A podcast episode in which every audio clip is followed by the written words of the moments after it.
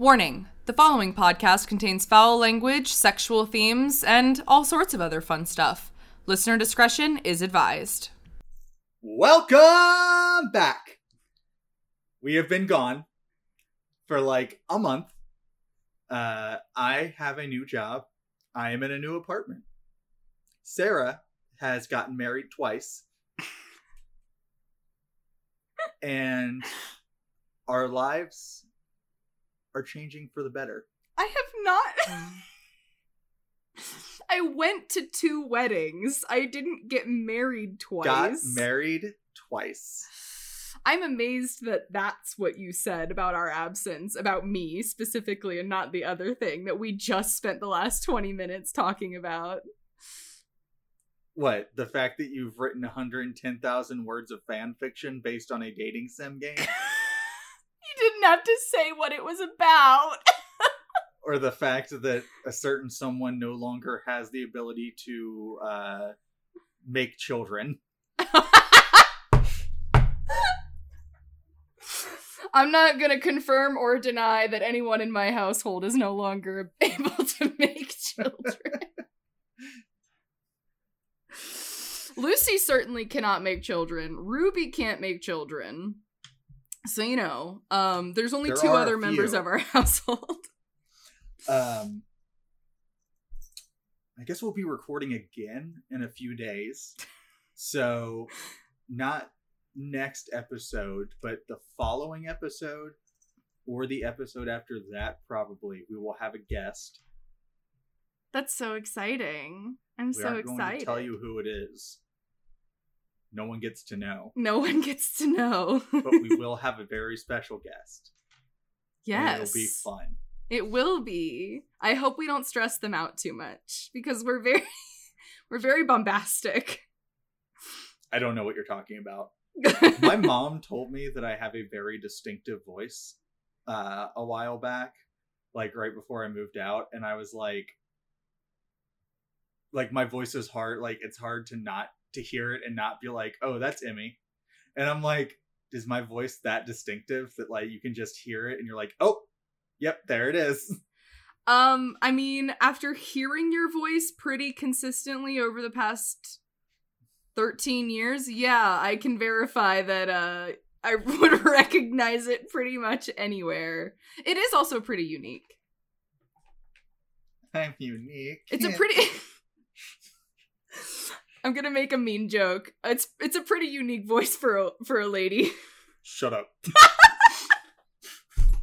you want to talk about it?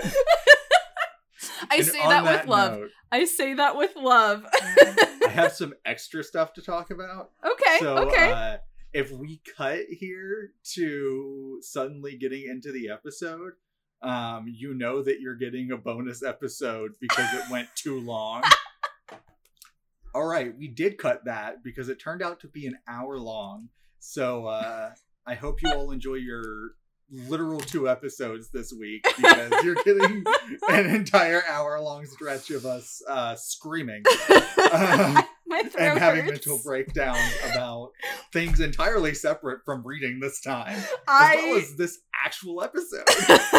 I don't know if I'm gonna have a separate mental breakdown because of the book, but I've already had one. To- I'm so hot. I'm sweaty from the amount of yelling that we just did.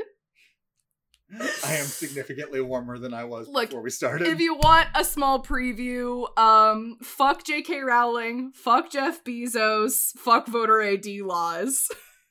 we didn't we didn't mention Jeff Bezos in in that, but uh basically he is one of the people to blame Yeah. for a lot of that shit. Oh so yeah. you know not that like he specifically as an individual did those things, but just like It was the mood was fuck Jeff Bezos. the existence than- of billionaires is a is a problem that's part of that greater issue.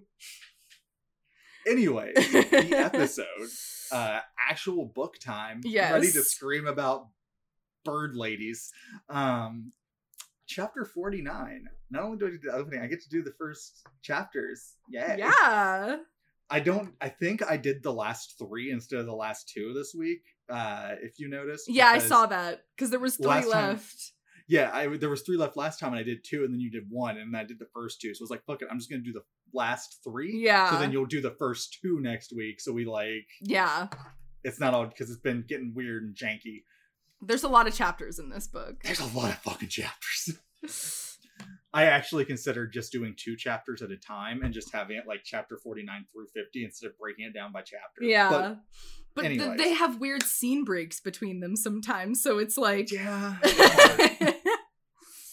There's just not a good way to do this besides crying. okay, cry away. Chapter 49. Uh, Max heads to the meeting spot now that she's left behind her new best friend and mom, who apparently she is not in lesbians with at all. And that is a, an terribly, terribly awful thing to say for some reason that I have not yet figured out and that Sarah will not tell me. Um, I will not. But she worries that she done fucked up and got Angela, got Angela, Angela! got Angela dead, got Angel dead because she decided to stop and help somebody else.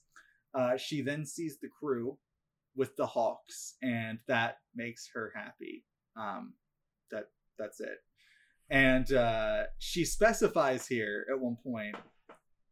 She says it like when she sees them, it lifts, it like energizes her body and soul. And then like one of the last lines is, "Yes, I said soul." And I just why? I don't know. Like, I it- don't know. There was I wondered the I same thing. to. She mentioned that she saw their sneakers flying above, like, and I was like, "Is this supposed to be some kind of pun based on the sole of their feet and her having a? Maybe like?" I was stretching to try, but Maybe it it didn't make any sense. I don't Like, know. it didn't flow that way, and it didn't really make, and it was, it wasn't spelled in a punny way. I I don't know what she meant, but she was she wanted us to know that she said body and soul. Yes. uh, chapter 50 max meets up with the others and learns what iggy and gazzy did you know blowing up a mountain uh, she then assaults fang with a hug that he does not appreciate and they head off towards the school and her hugging fang here just made me really uncomfortable because she's like she hugs everybody she's like hugging fang is like hugging a stiff board because he doesn't like it and i'm like then don't fucking hug him if he clearly doesn't like it and you know he doesn't like it, don't do it. It would be one thing if she was like, he said that he likes it, but like, you know, he's not very good at showing it. That would be one thing. But she's just like, he doesn't like to be hugged. This is also a time before like familial touching had like really been thoroughly questioned. Like in the mainstream, like people just as- at at this time, people just assumed like if you're family, you can touch each other. And nowadays, I think we're much more on the boat of like, don't touch someone if they don't want to be touched. See, it's funny to me that that concept is funny because for me it was never I never had that concept of familial touching. I've always been a don't touch someone if they don't want to be touched person. Mm-hmm. And so like even with family like Yeah, I would just be like no, I don't I don't want to be touched. That's I definitely have had more than you. one time in my life where there was a specific family member I didn't want to hug, but I was like told like, "Go on, give them a hug," and then I had to. Yeah, I just didn't. And Well, I didn't want to get my ass slapped, so No, yeah. but I, I think part of it's also, I guess, because my mom never made me. yeah, Like she never told me to physically interact with people. Yeah. So my understanding always was if I was physically interacting with somebody, it was by choice, and if they were physically interacting with me, it was by choice. So when I first heard this concept of you have to let family members touch you and hug you and stuff, and people fighting back and stuff, I was like, what? Is that a thing that people feel or think? It's like I've just never been. I just always assumed, you know, bodily autonomy. Don't fucking touch someone if they don't want to be touched. yeah. So chapter Fucking fifty-one. Nudge tells Max they went looking for her mom and fought the erasers. Max explains that she saw her tracer chip in an X-ray, which everyone is super duper shocked about. Gazzy asks if there's Shocked a face. chance Angel is still alive, and Max says she doesn't know, but they still have to try and find her. Gazzy, the person that has now been with the group longer than Max has because of her little side journey. Is Angel still alive? How the fuck would she know? Yeah, she's been How would she know, Gazzy? finding a new family and eating cookies. Like, I don't understand. What do you She think she's gonna say? Damn cookies a lot. Uh chapter 52, the flocks the flocks. The flock flies west northwest for a while, which they can do because apparently everyone has internal compasses. Um, they land kind of near where they need to go and decide to get some food. They watch some jerk get some money out of an ATM just as some erasers pull up and start an argument with him. Okay, so the internal compasses thing is interesting because that is like the most, I think, realistic trait they've shown from Yeah. having been spliced by a lot. Because a lot of animals have internal Uh-huh. compasses, Birds, especially of- migratory yeah. birds, do. and a lot of it ha- comes down to uh, magnetism. Yeah. They're they just their brain basically has a has an extra sense for magnetism, and it just aligns them with the poles. Yeah. Um, and so like, yeah, I, I get like, I don't think it would be that unfeasible for, especially for how it's developed independently, evolutionarily multiple times. It wouldn't be that out of out of yeah. the ordinary for humans to develop it on their own. I am Like, only if it annoyed by biological it. necessity. Yeah, I am only annoyed by it because they didn't mention it until now.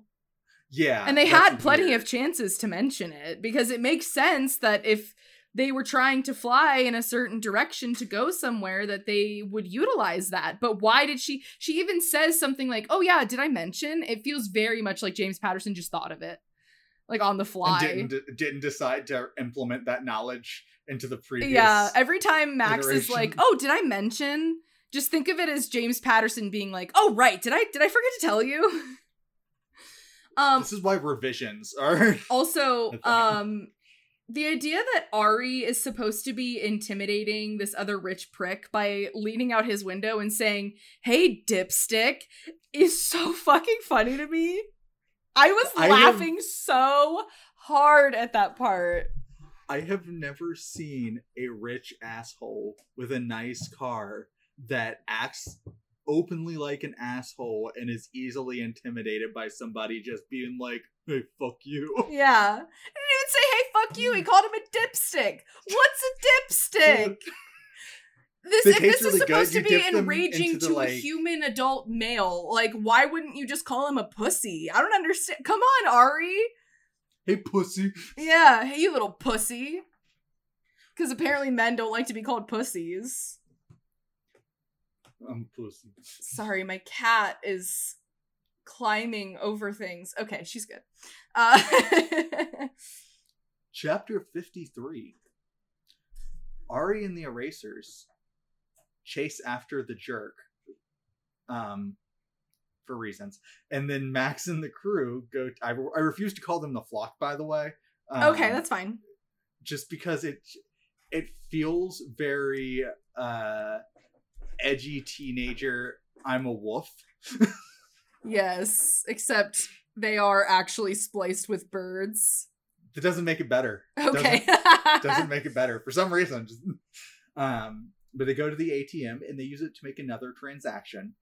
Iggy was able to guess the pin for the account based on his hearing when the guy punched it in. Uh, and they steal $200, which is the max that can be withdrawn, plus the ATM card that the guy left in there.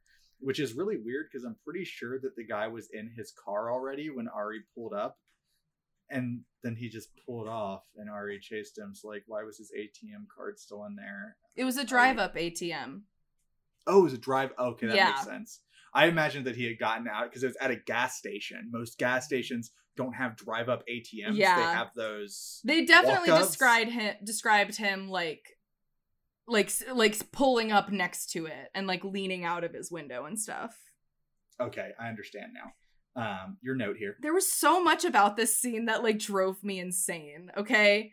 Um first of all, Fang says if you if you enter it more than twice without getting it right, it'll like swallow the card and you can't get I've- any money out. I've never seen an ATM that tells you how many times you can fail to enter the correct pin. So first of all, it's 3. Universally, On everything that has you enter a pin, it's three times. I don't know why he said two. I've Um, never seen it on one either. So like yeah. Um then second of all, it doesn't eat your card. It No. usually just spits it back out at you and doesn't let you make It- a transaction. it, it doesn't have a way to eat the card. It has it has the little slot in it and it has to empty that slot if other people want to make a transaction. Like it doesn't just like uh. swallow your card and like shred it or something. Third of all, Oh. go ahead, what are you saying? uh, before the advent of chip technology, you didn't generally leave your card in the ATM when you used it. Well, I mean, I had a swipe card that like you would you would put it in and then it would like it like sucks it in while you're completing the transaction and then it spits it back out after.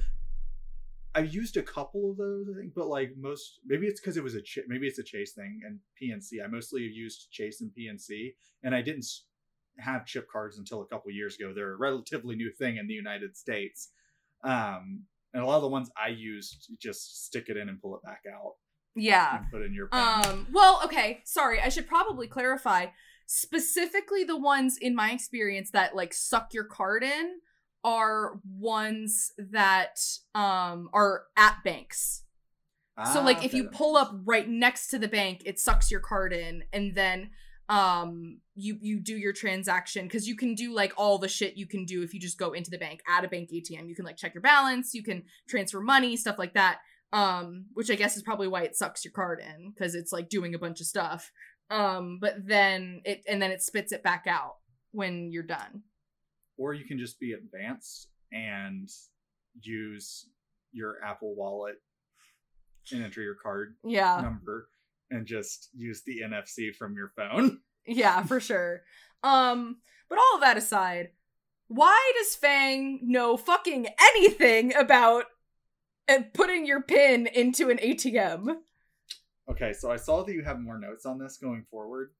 And to be honest, with some of these things, I actually didn't put notes, even though I had notes. And a lot of them are very similar. Like, Yeah. this, you're saying the same things. I'm thinking. It seems like it's very rapid. Like, he wanted there to be this conceit that they don't understand the outside world. But that was just. It, it, it was good for a couple jokes.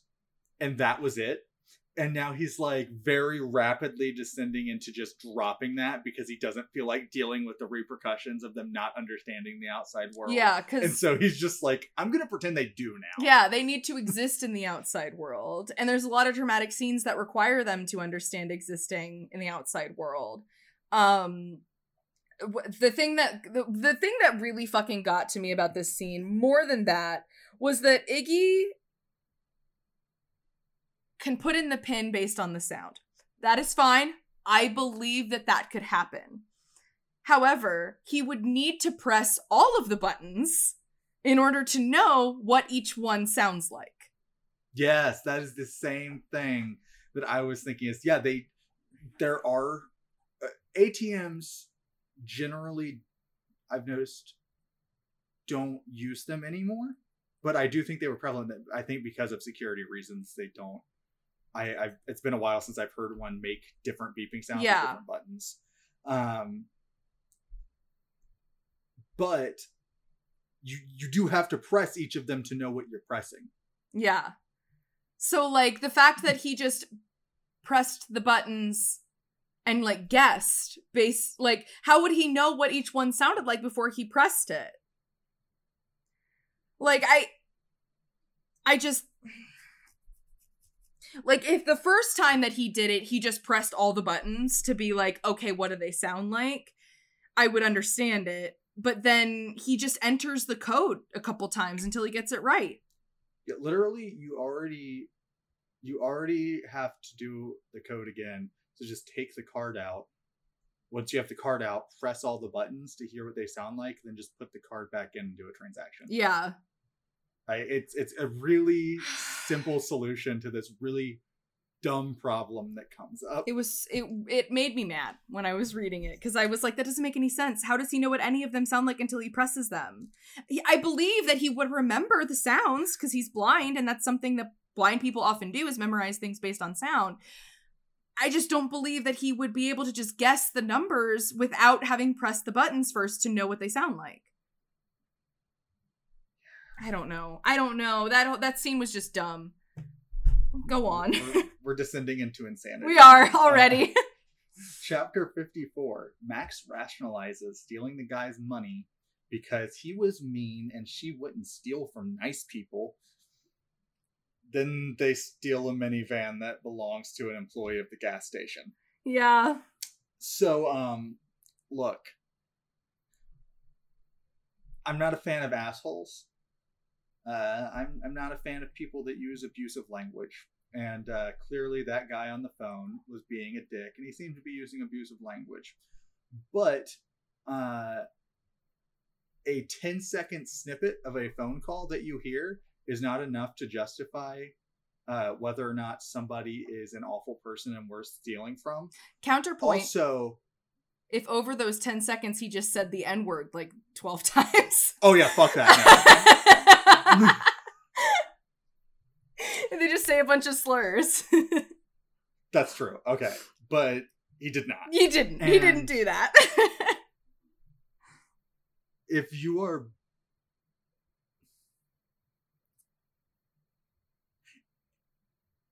I understand where she's coming from, but it's really weird to just say I'll steal from people I I view as bad, but not from people I view as good. And she's been living her whole life stealing apparently. I just, So, girl, like- you have to steal to survive. It's fine. Like, we just ranted about homelessness for a really long time. So, like, it's okay. You have to steal to survive. Like, I'm not saying that it's a victimless crime, especially in the way that she's doing it, but, like, eh, I mean, the van is definitely over the line. Stealing I was about to $200 say. from an objectively filthy rich man who we are led to believe is not a very good person. Who cares? Stealing, like, a shit, A like, stealing a fucking minivan? minivan? From a gas station employee. after just talking about the fact that you aren't going to steal from people who aren't bad people and that's the point I was getting to. Is like you can say that that's your justification, but you don't then to go go and get to steal an entire fucking car from a minimum wage worker yeah who you don't even know. Yeah. They didn't even see the person interact with anything or say, "Well, this guy's an asshole too." They just steals they car They just stole his car. how did they steal his car emmy Okay, so this is where it gets to the point where I'm like, I have a few points to make off of this. Uh, you asked, why does Max know how to do that? Um, and that's a really good question. Apparently, as she says, you don't just cross wires when you steal a car like on TV. You use a screwdriver and do something to the engine. But she very specifically says they are not going to tell people how to do it in the book. Now, here's the thing.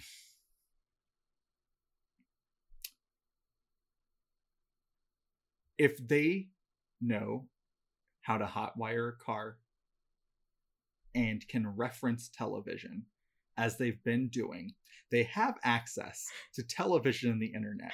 This means that despite living apart from society, they should have a very good concept of how obviously a sitcom isn't an accurate representation of reality. But that tends to be more in the nuances of things yes um in terms of just living your daily life for somebody who's outside of society uh that should give you a pretty damn good idea of how society is going to work. So it no longer makes any sense at this point to them for them to have ever said they didn't know what something was just because they lived an isolated life. And because of the revelation, uh, the super surprising revelation of this all being uh, Jeb being alive and everything, uh, I at least now have an answer to the question of how the fuck they had cable and internet service years after he left, because it was pretty likely he just kept paying for it so Yeah. that they would have it. the my i will i will come back to this i'm sure many more times the thing that has me the most mad is, and this will come up later. They don't know what hamburgers are, but they can hotwire a car. This is 2008. No, it's when this book was 2005. written. 2005 when this book was written. I'm thinking of Twilight. No, you're good. No, Which also Freaking Twilight came out in 2004, but you know, 2004. yeah, I was like, wait, which one was 2008? 2008 is the first Twilight movie. That's what it was. Yeah. It was movie. I'm like, that year is important for something we've done. I Yeah, yeah. Um. Yeah, you're not googling it real quick on your phone. No, I'm not. No, I'm I'm saying you're not googling how to hotwire a car Oh. on your phone in 2004. They had to have this knowledge ahead of Yeah. time somehow. It made me so mad. We'll get to a point in a later chapter. I don't know if I made more notes on it, but oh my god. It just made me so upset when I was reading that. I was like, but they didn't know what hamburgers are! Yeah. I I think we just gotta let that one go. it's it's become like okay at first it was like a what the fuck that's weird thing and now it's a point a sticking point that is that just makes me unreasonably angry because it's such it's not even like a plot hole it is just utterly careless writing to the point that it appears he didn't give a shit about what he was doing Yeah. when he was writing this because even five seconds of thought shows you the problems in the consistency Yeah. of these narratives. And the thing is, it's so easily fixed. They're at a gas station in 2005. People quite often would walk away from their cars with the keys still in them to go pay for their gas inside the gas station. So why didn't they just steal a car that had the keys in it? Oh wait, they did steal They a car did. that has the keys in it. They just didn't check to see if the keys were still in it. And it, it's like it's just so stupid. Like that he's like it's like he's trying to drop in these nuggets of like, oh yeah, the kids have this knowledge because they said earlier on that they were smart kids. That doesn't mean that they know how to hotwire a car, but they don't know what basic foods are. There's a difference between intelligence and practical knowledge. Yeah, They're supposed to be intelligent. That doesn't mean they have practical knowledge. yeah, That means they have good problem solving skills, can think on their feet, can come to conclusions quickly, depending on how Mhm. you want to define intelligence. That doesn't mean they just magically know things. and this this rant is going along um but it's necessary because otherwise we would just talk about it all the time. I i've said my piece. I'm i'm just tired. I don't i hate it. It's so inconsistent and annoying Stephenie Meyer was too consistent in the mu- in Yeah. how mundane it was.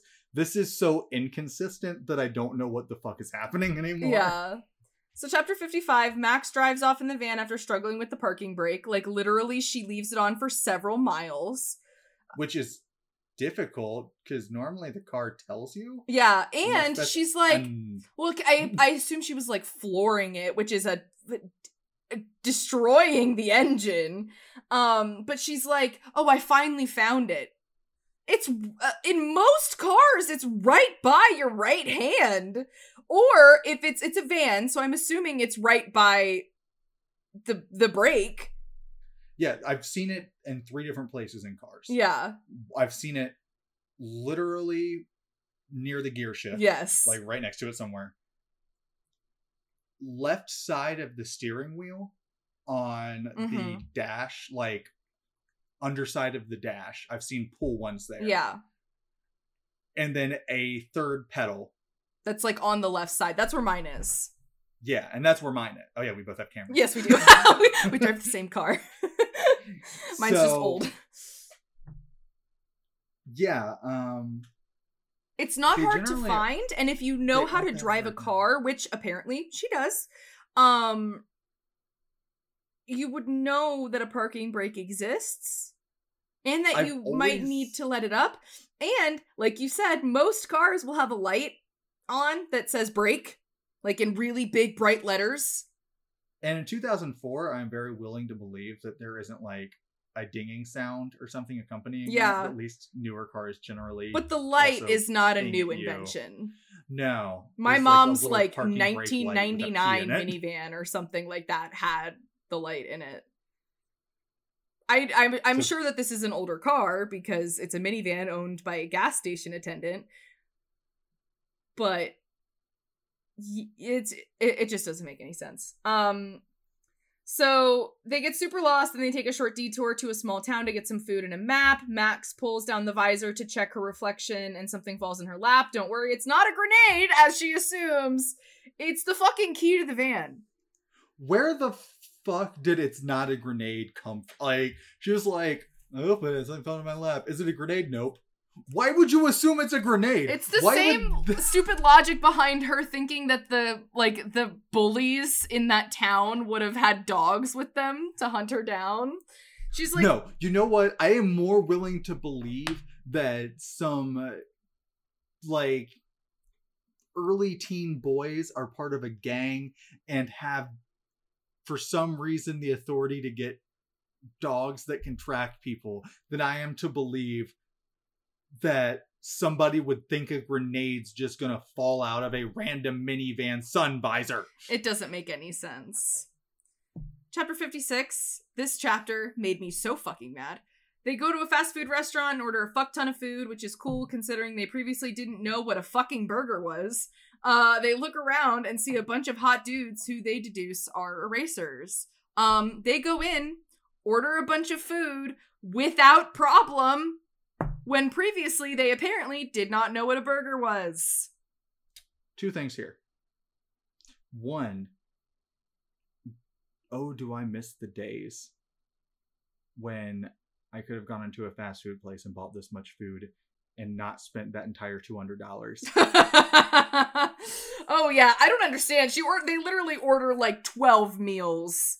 it's something I it's, it's something I actually noticed recently that I that was crazy to me was that I was like, man, why it feels like I'm paying so much money for like if I stop and get fast food Yeah. somewhere. and then I was like, no, I am like I'm legitimate. I remember Yeah, paying like seven or eight dollars a few years ago for fat meals at fast food places, and I'm now paying like twelve to thirteen dollars. yeah. To feed and it's weird when they're still not increasing the wages of most of these employees. yeah, and the food isn't bigger. No, it's actually generally smaller. yeah, I, I if you if we go to McDonald's, um, I usually just get a Big Mac meal. I'm very simple. Um, it used to be like five bucks for a whole Big Mac meal with a drink and a fry and everything, and now it's like eleven dollars. It's crazy because like we all know of like the older generation being like things used to be so much cheaper except for everything that I want you to be responsible and for and will insult you for not being able to afford. oh yeah, But all the other stuff, all the other stuff used to be so much cheaper. And now it's so expensive. And it's like, oh, I'm experiencing that same thing, except over the course of like five years. Yeah, my dad uh, used to tell me that um for his sorry, my cat just ran in front of my screen. Um for his lunch break when he was uh in training to be a plumber, he would buy two double cheeseburgers, a side of fries, and a Coke from McDonald's, and he would pay two dollars and fifty cents. And that wasn't that long ago. Yeah, that was like nineteen eighty five. Literally five or six years ago. I was paying almost half as much as I'm paying for fast food. meals. Yeah, That is insane. it is. But that's like a whole other conversation. Um, yeah, that's a whole other. But okay, point being, they got a lot of food. Second thing here,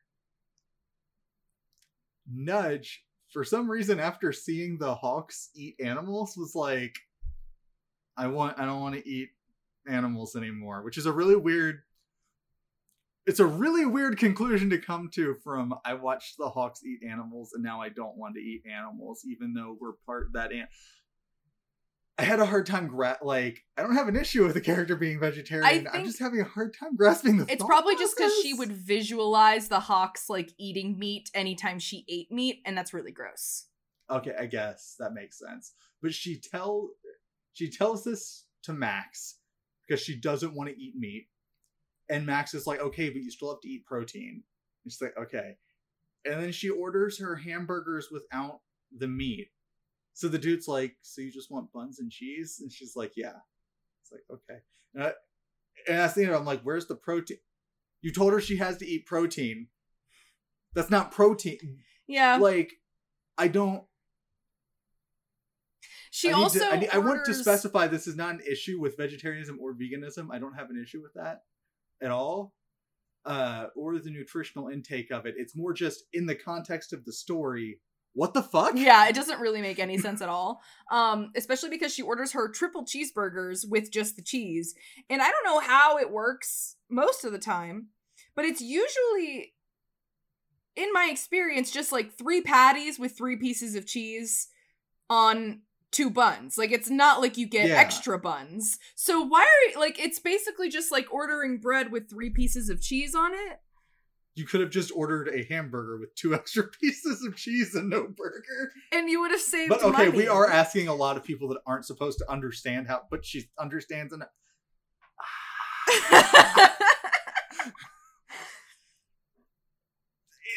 it's like I'm like these are really minute details, but this book is like made of these really minute details that don't oh matter. yeah.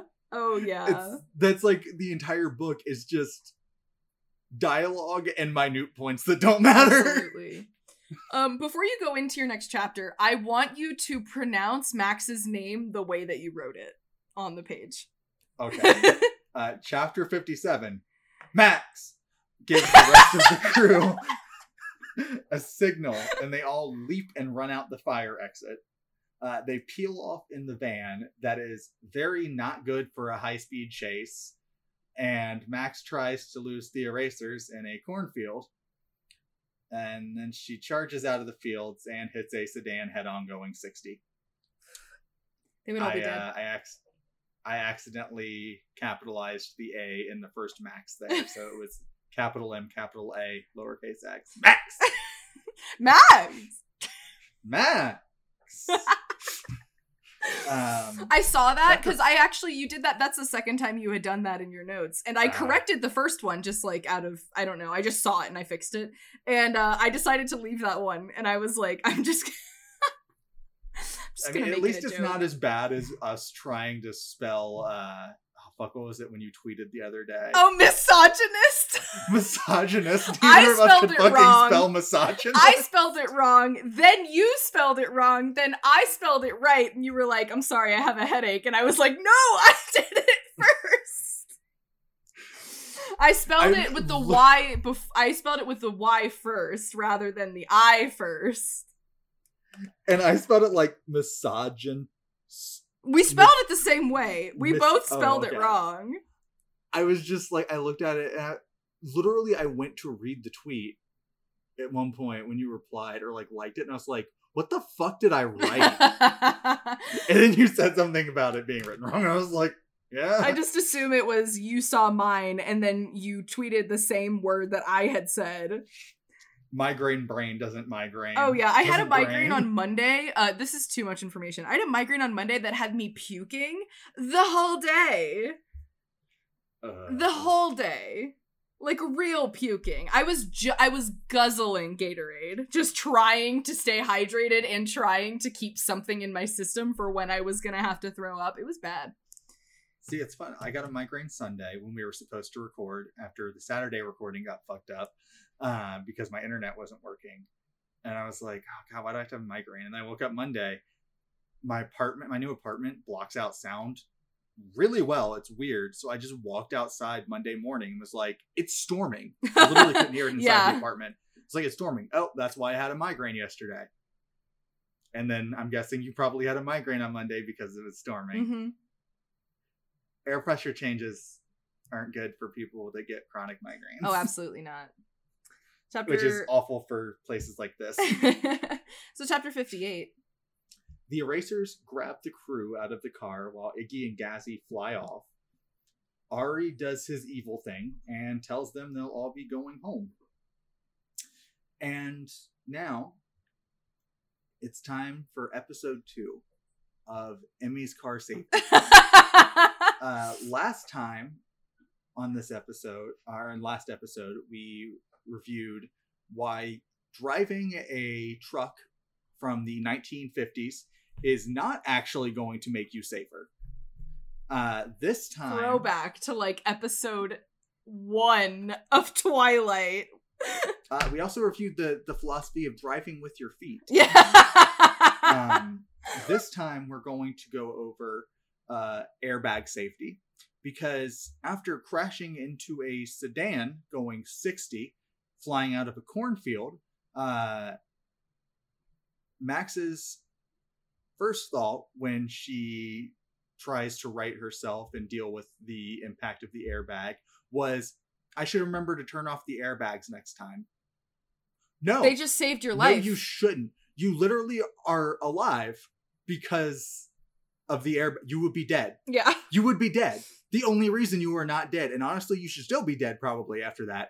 But the only reason you're not is because of the airbags. You fucking idiot. Yeah. So, uh, for the record, don't drive really old cars and think that you're safe because of that. Uh, drive with your feet. Do not turn off the airbags. Also, do not fly off of cor- out of cornfields going 60 miles per hour. Wait, I'm sorry. Can we back up just a second? Is your tip to drive with your feet? I said what I said. All right. Are you did you are you good? I'm good. Okay. Uh, we'll see. We'll see what happens if I end up with more car safety tips. It seems to be a running theme in these series that at least once I have to talk about the logistics of driving a vehicle. All right. Chapter 59.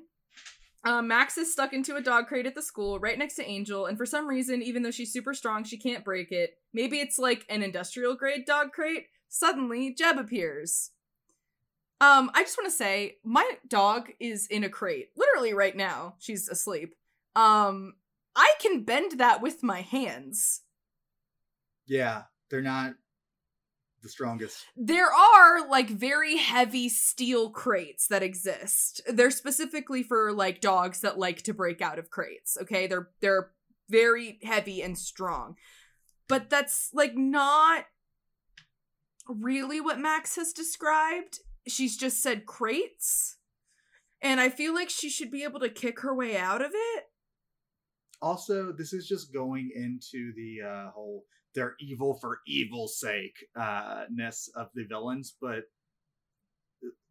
there really isn't a logical reason why you would keep these very human test subjects in crates like this and not, you know, like protected rooms. Yeah, uh, because it's a room would be better for their well-being and overall health which is probably what you want if you're trying to use them for testing yeah. but evil They're evil for the sake of evil. They're evil for like literally no reason, as we will see in the coming chapters. yes Uh, so, chapter 60 Max remembers Jeb being great, but is now convinced he's a total monster. Jeb lets her out of her crate because he wants to talk to her. Max gives the others their special wait signal, wait which is that's the entire chapter. She literally is Yeah. just like, he was so nice. And now he's not. Don't do anything guys. Yeah. chapter 61 jeb makes hot chocolate for max and tries to god damn it. And tries to tell max uh, that everything is and has been a test. And acts like he still cares about her. He then reveals that Max is meant to dun dun dun save the world. 2% bird, 98% human. Maximum Ride is a hybrid created in a test laboratory for the purpose of saving America from the terrorists. No, she saves the whole world.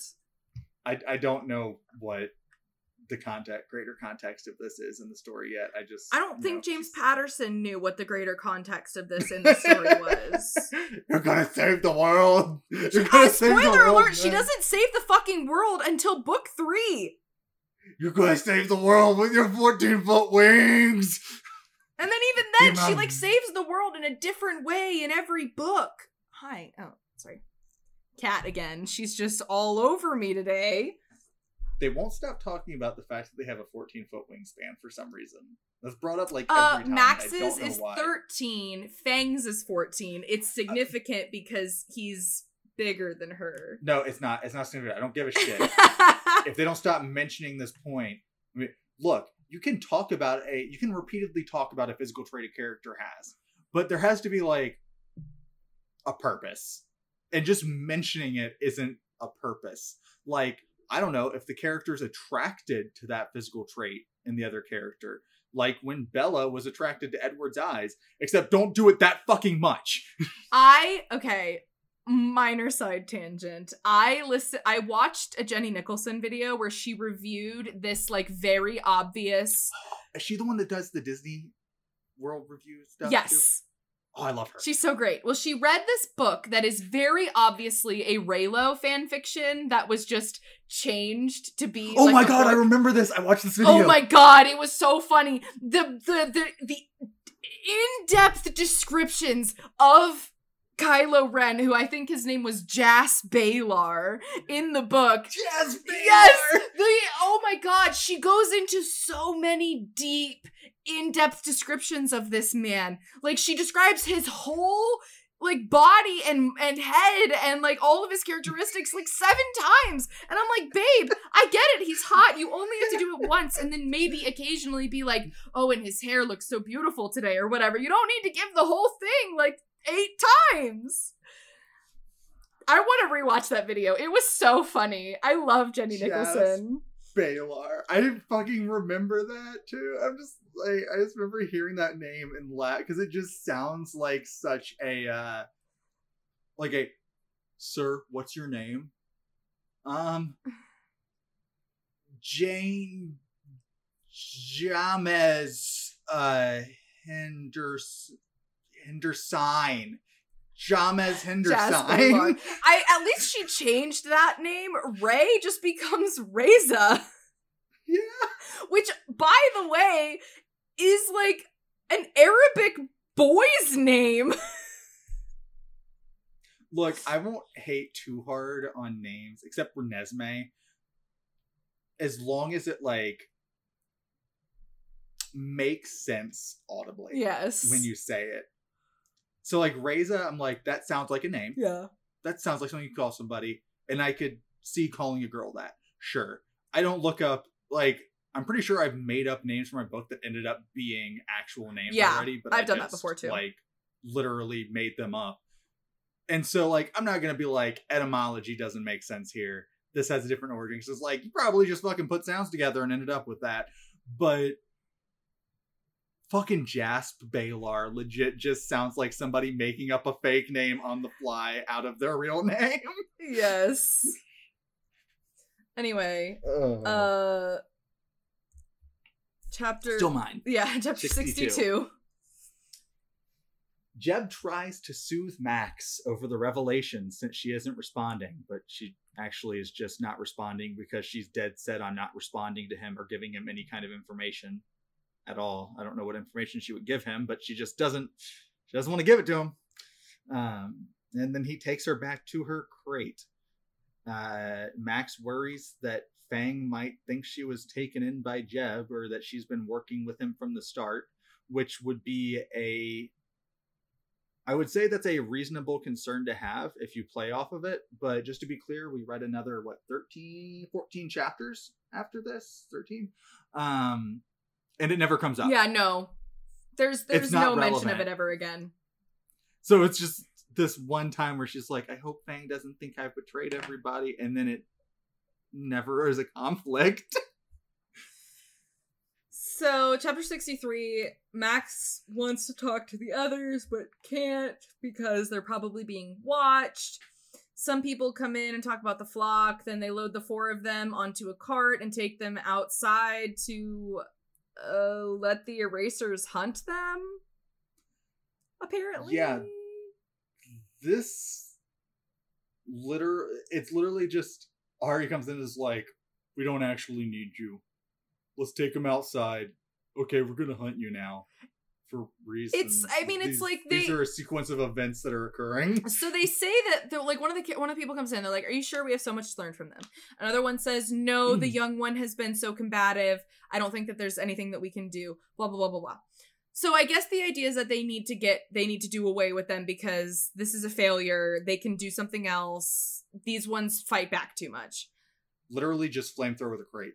Yeah, or like they said they want why would I'm sorry, no. I I'm going to think like an evil scientist here for a second. Why would you not just euthanize them and then Use their bodies. use their bodies For research? For research.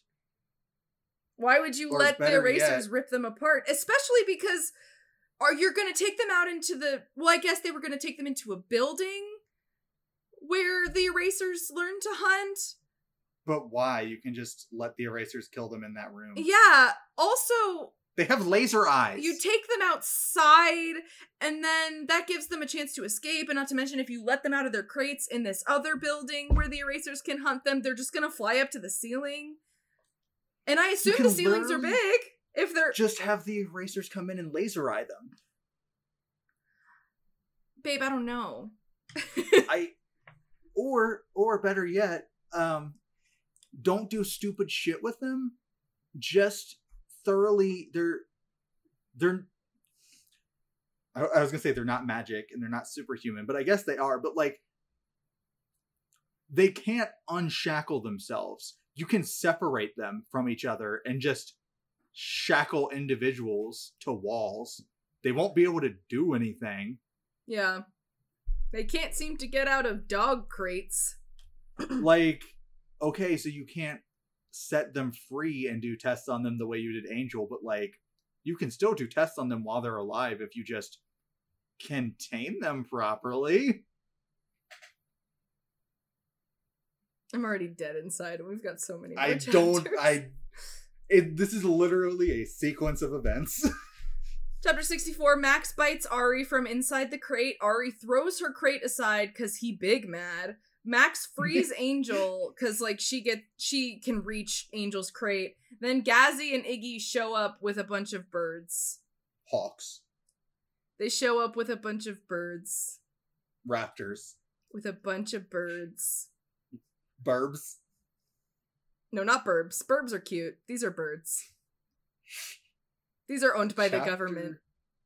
65 I wait oh are these are these spy birds Yes, all birds are spy birds except for burbs. Okay. Okay. Um Max wait, Max fights through the scientists. Uh knocks out some teeth and shit. Literally. And then she unlocks the other crates. And the hawks go all Prometheus on the erasers. And the crew flies away while what? I just hate it so much. Keep going, please. Okay. The crew flies away while Jeb screams at Max to trust him because it's all a test, leading us to assume that this was another test, but we don't really know what that means by it's a test. The test was just to let them all get eaten by the erasers to make his job easier. Or or it was a test to see how well they escaped or like you can't just say it's a test. What was the test for? Did I pass? What were you testing? I don't understand. I didn't study. It's a test. Ugh. I'm, you're the only one. I'm the only one you can trust, Max. It's a test. Look, What does that mean? I could bitch about the literally impossible nature of this hawk attack. but like it's so stupid that like what am I supposed to say? How did Iggy and Gazzy convince all of these birds to fly with them and attack the erasers. that doesn't make any sense, James Patterson. I literally don't understand why you did this or how you came to the conclusion that this makes sense.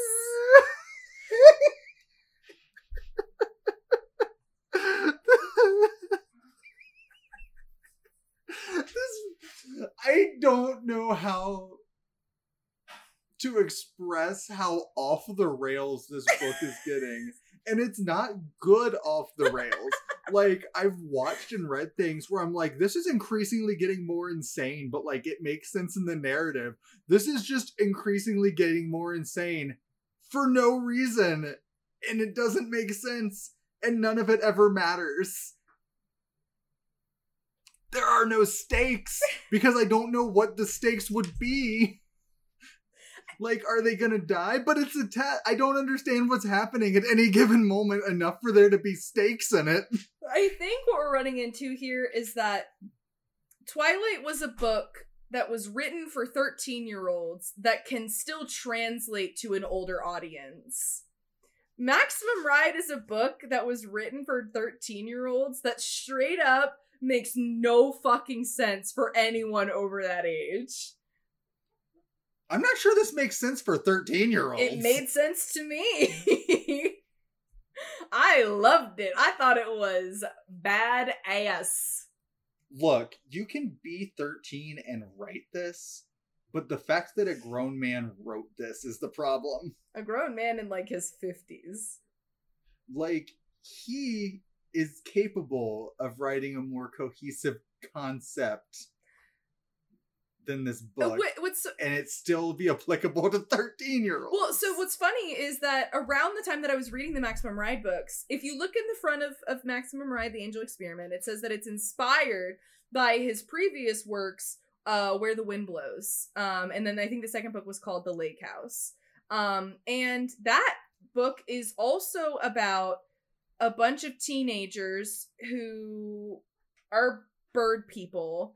The main character is, or the main girl is named Max, and they're like bird people. Their birds grow, their wings grow out of their arms. They like don't, they have like bird physiology, so like they don't have like boobs or anything. They're literally just like w- like weird amalgamations of birds and humans.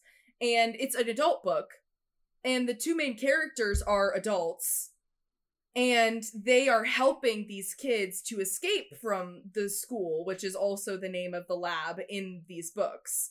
And it's like shockingly a lot better than this book series is.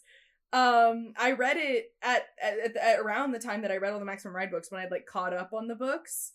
Um and so i was like oh i like this. Like i wish that he had written more because he only ever wrote two books in that series. But i guess he just refocused his stuff onto maximum ride.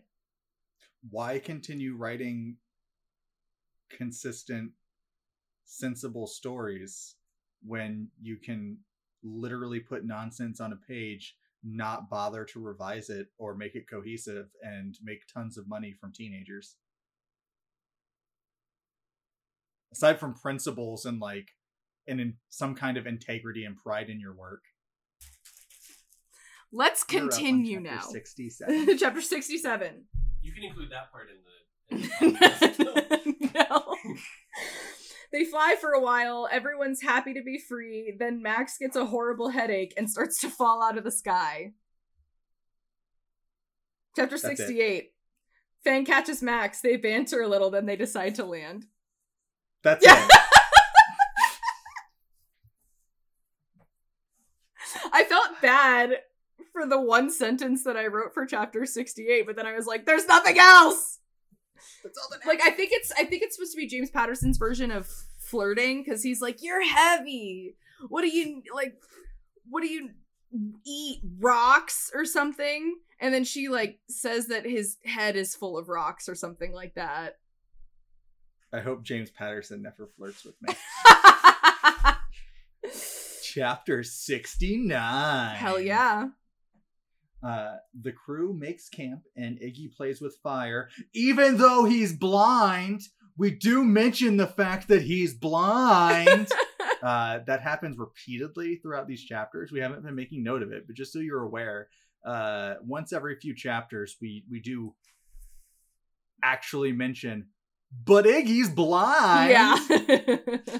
Uh, Max considers the possibility that her DNA is unraveling, like what apparently happened to other mutants at the school, where they apparently just splice them together and like their DNA would then just undo itself and they would melt into a primordial goop of ba- of biological mass.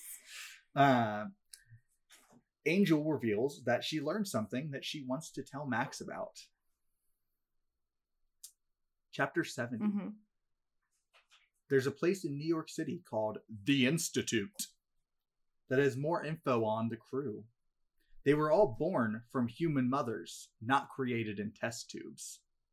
And the Institute may have information about their past and what they can do.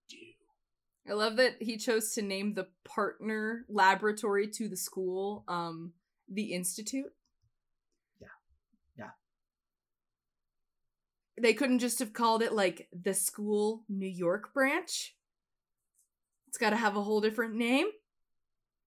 Okay, How about some shell companies up in this bitch? that's right. We fine. need some shell companies. So, chapter 71 Angel explains that Nudge and Fang's parents think that they're dead. Iggy's mom died during childbirth. Her and Gazzy's parents give them to the school for money, and she didn't hear anything about Max's parents. Suspicious much. Yeah. I wonder if the revelation about who Max's parents are is going to be like a thing. So, chapter 72 everyone decides to go to sleep, but Fang and Max stay up to talk for a few minutes. Fang broods about his mother being a teenager, then goes to sleep. He literally says, I bet she was addicted to crack or something. As though teen mothers cannot just be young girls who made mistakes. At least Max is like, she could be a good person that just, you know, ended up pregnant at a young age. Yeah. And had you. It's not like she gave him up for money like Gazzy's and Angel's parents did. Yeah, she literally thinks like- that he's dead. So she, so he has no idea like what their life could have looked like if she didn't think that he was dead. Yeah, like, what the fuck? Anyway, um, chapter 73. chapter 73 uh, max wakes up the crew and they prepare to head off but she has another head blasting episode uh, it's pretty clear because she starts seeing uh, snippets of a big city and stuff like that which i can only assume is manhattan that she's probably seeing the future i don't know Probably. I don't remember her having the ability to see the future. but it's uh she's clearly having some kind of mental imagery of something that she's not able to pe- parse right now and uh, it's making her head go owie Yeah. the others are worried uh, but she insists that they head to the city Yeah. I mean, if I had weird visions of a Hmm. city, I would probably also say, let's go to the city. Or Yeah. let's go away from the city, depending on how scary the visions were. head hurt arm spaghetti Vomit on a sweater already. uh, chapter 74 the crew takes off and Gazzy worries about whether his family would even want him if they found out he was alive because he's just a stupid little bird bitch. Um, then Max thinks about nothing, or thinks about nothing, thinks about making cookies with Ella and her mom.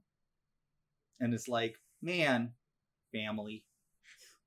Wouldn't it be great to have parents that love me not a scientist dad who keeps yelling at me that I'm the the savior that has been promised and it is my destiny to protect the world and that everything is a test. Chapter 75. Um, they suddenly arrive in Manhattan. Like they this chapter ended with them still at Lake Mead, which is in Arizona, I believe is where it was. Somewhere around there, yeah. And we just jump to them arriving in New York City. Yeah. Nothing happens in the Didn't you know Nudge actually has the ability to teleport the entire group? what the fuck? Um, but Nudge loves the city. She wants to go shopping and eat the food and Manhattan. um, they find a concert going on in Central Park uh, where the Taylor twins are playing, and then they watch it, and everyone wants to have fun in the city except for Iggy, who hates it because it's too loud for him. And then Max is like, "No, we do our job, and then, then we figure things out." And also, are the Taylor twins real musicians? yeah, it's Taylor Swift and Taylor Momsen. They didn't say Taylor Swift. I know it's a joke. Okay. Taylor Momsen is the lead singer of The Pretty Reckless. She was also on Gossip Girl. She's also like really hot. I don't know who she is. But okay, the Taylor twins are not a real band. As far as I know, I I don't know. Okay. Apparently, they all love the Taylor twins. Max says they're all fans of the Taylor twins. Oh, and they listen excellent. Good for them. And, good uh, for those they're bird very kids. excited about this concert. Yeah, love, love, love me some some bird babies. Um, that's it. That's uh, yeah. Do you have any any final thoughts on this section? We just I feel like we just yelled about so much for so long. It has been two hours and fifteen minutes. I, uh, I'm not sure what hurt my brain more the incidental bonus episode or this book. Um, but all in all, it has left me dead inside. I'm sorry, Emmy. Um, but we'll be back next week uh with the next 80 pages of maximum rides. We stopped right around 240. We're gonna go all the way through to like around 320-ish. Um Whatever chapter is closest to that. whatever chapter is closest to that i will probably put it in the episode description what chapter we're going to be reading through. Um follow us on twitter at litmasterspod. Uh, i am at sarah s. Wilton. Emmy is at m of many names. Send us an email over at literary masters is it litmasterspod at gmail.com or literarymasterspod at gmail.com I'm pretty i haven't done this in so Masters long i'm pretty sure Pod. it's litmasterspod Um, hold on. I have the email saved. It is Literary Masters Pod. literary at literary masters pod at gmail.com uh, shoot us a coffee over at ko-fi.com slash litmasterspod um we are always happy to hear from you our dms are always open so if you don't feel comfortable like actually commenting on anything on twitter or if you just want to shoot us a private email that's always exciting. Um we, we literally just love hearing from anyone and everyone about the show. Even if you send us a million comments we're always going to be happy to hear about it. You should see like the people the act our active listeners who we do get to hear from frequently on twitter. They just tweet us all the time and it's great. It's so much fun. It feels like a like a small community of people. So you know hit us up. And if you don't want to send us a million comments and you want to send us a million dollars instead, we'll we will accept uh, graciously i will accept that. Um I will. We can fund being full time authors. i can i can publish my fan fiction Fifty Shades of Grey. all right we'll see you next week bye Bye.